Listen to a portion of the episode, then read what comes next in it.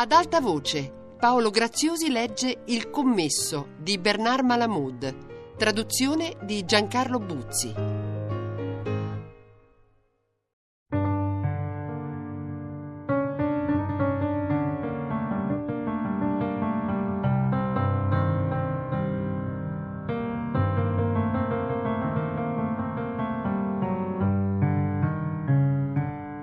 In capo a tre giorni, Morris morì all'ospedale e fu sepolto a Queens il giorno dopo in un enorme cimitero che si stendeva per chilometri e chilometri.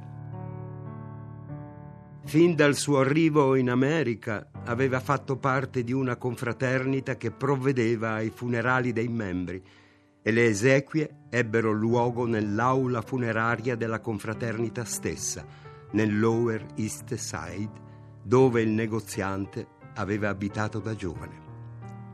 A mezzogiorno, nell'anticamera della cappella, Ida, con il volto grigio e l'abito da lutto addosso, ogni minuto in procinto di svenire, sedette in un'alta sedia imbottita, dondolando la testa. Al suo fianco, disfatta, gli occhi rossi di pianto, sedette Helen. Lansleit, compatrioti e vecchi amici richiamati dagli annunzi funebri nei giornali ebraici del mattino, le facevano le condoglianze chinandosi a baciarla e lasciando cadere grosse lacrime sulle sue mani. Stavano seduti su sedie pieghevoli di fronte alle due donne e parlavano a bassa voce. Frank Alpine, imbarazzato e col cappello in testa, se ne stette per un momento in piedi in un angolo della stanza.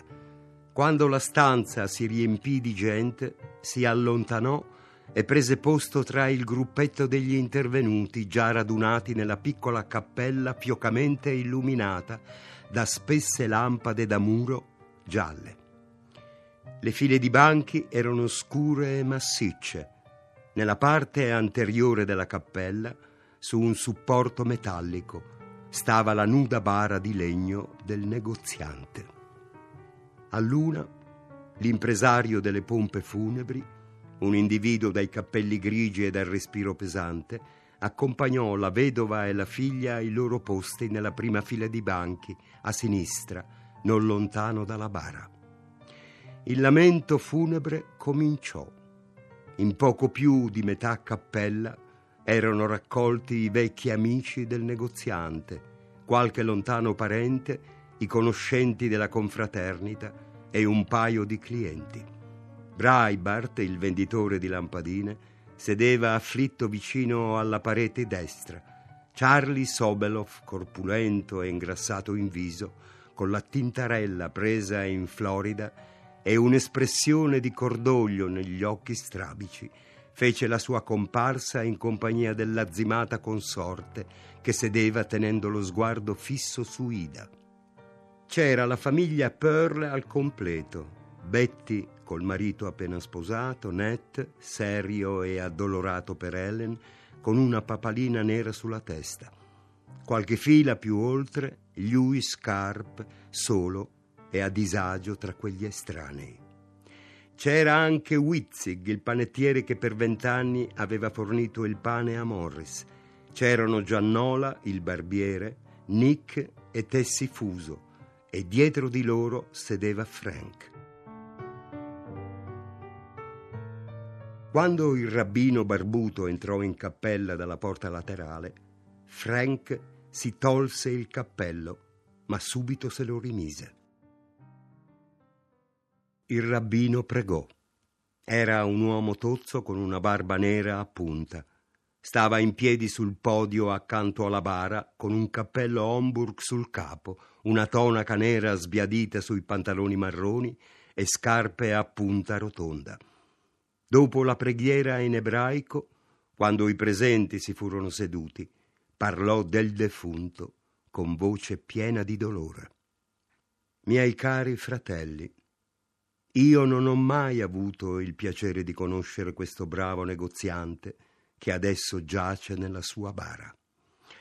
Abitava in un quartiere dove io non mi recavo, ma dopo aver parlato questa mattina con la gente che lo conosceva, rimpiango di non averlo conosciuto anch'io. Mi avrebbe fatto piacere parlare con un uomo come lui. Ho parlato con la povera vedova che ha perduto il suo caro sposo. Ho parlato con la sua amata figliuola Helen, che è rimasta senza la guida del padre. Ho parlato con loro e anche con Lanslate vecchi amici, e tutti mi hanno detto la stessa cosa, che Morris Bober, così prematuramente scomparso, si prese una polmonite doppia spalando la neve davanti al suo negozio perché la gente potesse passare sul marciapiede. Era l'uomo più onesto di questa terra. Una persona così rimpiango di non averla conosciuta nella mia vita. Se l'avessi incontrato in qualche posto, magari quando veniva a far visite in un quartiere ebreo, magari in occasione della Rosh Hashanah o della Pesach, gli avrei detto Dio ti benedica, Morris Bober. Helen, la sua figliuola diletta, si ricorda che quando era bambina suo padre percorse due isolati sotto la neve per restituire a una povera italiana gli spiccioli che aveva dimenticato sul banco. Chi corre d'inverno senza cappello e cappotto, senza soprascarpe per proteggere i piedi, per due isolati sotto la neve, per restituire a un cliente qualche spicciolo? Non poteva aspettare che lei tornasse l'indomani? Non Morris Bober. Pace all'anima sua. Lui non voleva che la povera donna si cruciasse e così le corse dietro sotto la neve. Ecco perché Bober aveva tanti amici che lo ammiravano. Il rabbino fece una pausa e guardò i presenti. Era anche un grande lavoratore, un uomo che non smetteva mai di lavorare. Quante mattine si levò prima dell'alba e si vestì al freddo, tante da non poterle contare. Poi scendeva e rimaneva tutto il giorno in negozio. Lavorava per molte, molte ore. Apriva alle sei del mattino e chiudeva alle dieci di sera, a volte anche più tardi. Stava in negozio quindici, sedici ore al giorno per dar da mangiare alla sua famiglia. La sua diletta moglie Ida mi diceva che non potrà mai dimenticare i passi che udiva tutte le mattine giù per le scale e anche di sera quando saliva stanco morto per prendersi qualche ora di sonno prima di aprire di nuovo il negozio il giorno dopo. E questo per ventidue anni, giorno per giorno, tranne i pochi giorni in cui stava troppo male. E proprio perché lavorava così duramente, così penosamente in casa sua, sulla sua tavola, c'era sempre qualcosa da mangiare. Perciò non era solo onesto, ma era anche un buon capofamiglia. Il rabbino abbassò lo sguardo sul libro di preghiere e poi lo risollevò. Quando un ebreo muore, chi si preoccupa di sapere se è veramente un ebreo? È un ebreo. Non ci chiediamo altro. Ma ci sono molti modi di essere ebrei. Così, se viene da me uno e mi dice rabbino, posso chiamare ebreo quel tale che è vissuto e lavorato tra i gentili, vendendo loro carne di porco, robaccia che noi non mangiamo, uno che neanche una volta in vent'anni ha messo piede nella sinagoga? Un uomo così è un ebreo, maestro? Io gli risponderei sì.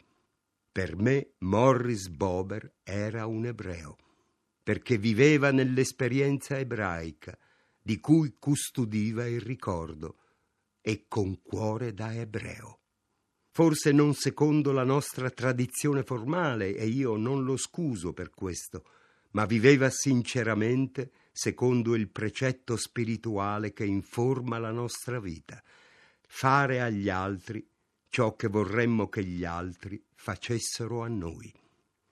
Seguiva la legge che Dio diede a Mosè sul Sinai, dicendogli di portarla al popolo. Patì, sopportò ma con speranza. Chi mi ha detto questo? Io lo so.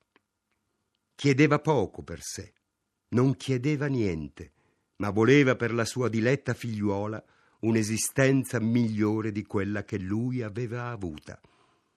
Per questo era un ebreo. Cosa chiede di più il nostro dolce Signore al suo povero popolo?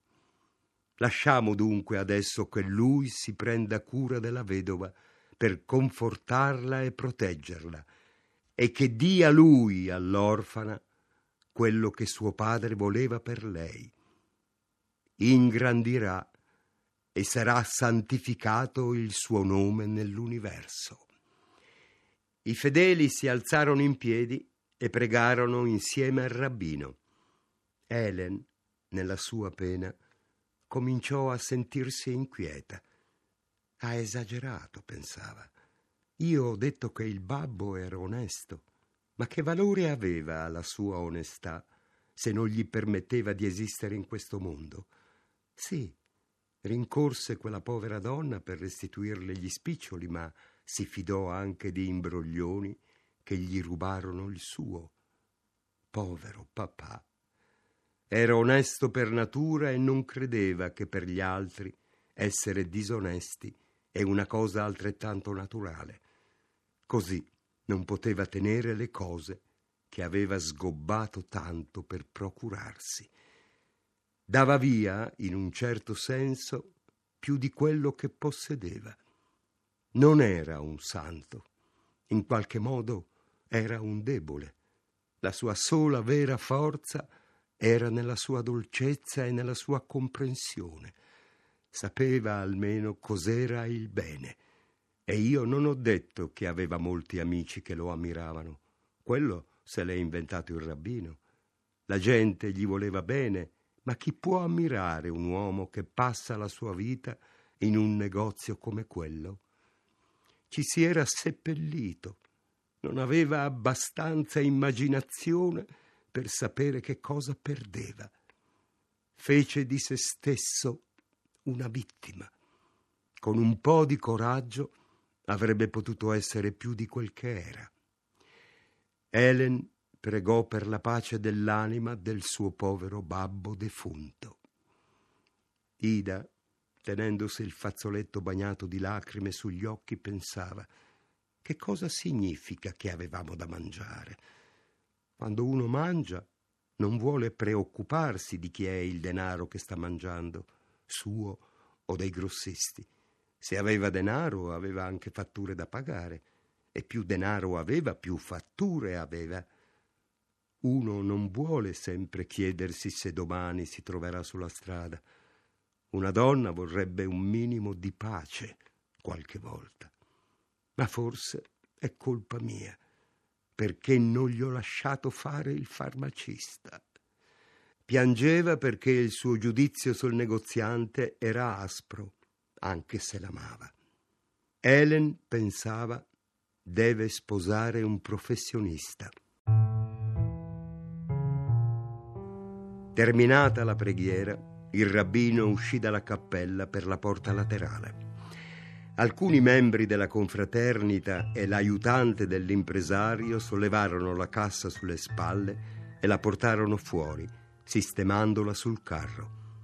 La gente se ne andò e tornò a casa, tranne Frank Alpine, che rimase seduto solo nella cappella funeraria. La sofferenza, pensava, è come una merce Scommetto che gli ebrei riuscirebbero a cavarne un vestito. L'altra cosa curiosa è che ce ne sono in giro di ebrei più di quanto non si creda. Nel cimitero era primavera. La neve si era sciolta su quasi tutte le tombe, con poche eccezioni. L'aria era tiepida e fragrante. I pochi accompagnatori che seguivano la bara del negoziante, chiusi nel loro cappotto, avevano caldo. Nell'area del cimitero riservata alla confraternita, piena zeppa di tombe, i becchini avevano appena scavato una fossa nel terreno e stavano in piedi in disparte con le pali in mano. Mentre il rabbino pregava sulla fossa ancora vuota, la barba, vista da vicino, appariva tutta cosparsa di grigio, Helen posò il capo sulla bara sorretta dai portatori. Addio, babbo. Poi il rabbino pregò ad alta voce sulla bara, mentre i becchini la calavano nella fossa. Piano, piano! Ida, sorretta da Saint Pearl e dal segretario della confraternita, singhiozzava convulsamente. Si protese in avanti, gridando nella fossa: Morris, proteggi Helen! Mi senti, Morris? Il rabbino, dopo averla benedetta, buttò nella fossa la prima manciata di terra. Piano! I becchini cominciarono a spingere la terra smossa intorno alla bara e quando la terra vi cadde sopra, i presenti levarono alto il compianto. Helen gettò nella fossa una rosa. Frank, in piedi sull'orlo della fossa, si chinò per vedere dove andava a finire il fiore, perse l'equilibrio, agitò le braccia e cadde coi piedi sulla bara. Helen distolse gli occhi. Ida lanciò un urlo straziato. Levati dai piedi, disse Ned Pearl. Frank si arrampicò fuori dalla fossa aiutato dai becchini. Ho rovinato il funerale, pensava. Avrebbe voluto scomparire dalla faccia della terra. Quando Ida ed Helen ritornarono dal cimitero, Lewis Carp le stava aspettando nell'atrio buio. Scusatemi se vi disturbo in un momento così doloroso, disse col cappello in mano, ma volevo spiegarvi perché mio padre non è potuto venire al funerale. È ammalato e deve starsene a letto tranquillo per sei settimane o giù di lì. L'altra notte, quando gli venne male per l'incendio, scoprimmo dopo che aveva avuto un attacco di cuore. È un miracolo che sia ancora vivo. Vei Ismir, mormorò Ida. Il dottore dice che dovrà ritirarsi, disse Lewis alzando le spalle. Perciò credo che non comprerà più la vostra casa. Quanto a me, soggiunse, mi sono trovato un lavoro da piazzista per una ditta di alcolici. Salutò e se ne andò. Per tuo padre è meglio essere morto, disse Ida.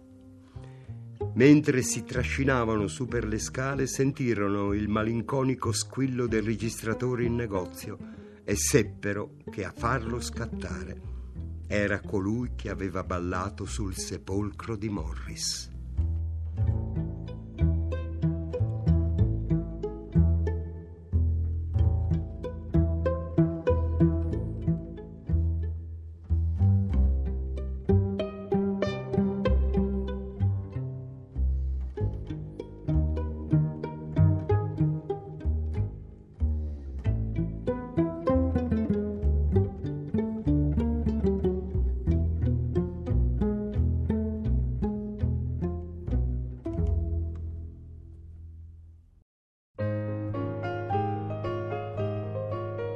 Paolo Graziosi ha letto Il commesso di Bernard Malamud, traduzione di Giancarlo Buzzi. A cura di Anna Antonelli, Fabiana Carobolante, Lorenzo Pavolini. Regia di Luigi Iavarone. Per riascoltare il programma radio3.rai.it. Per scaricarlo raiplayradio.it.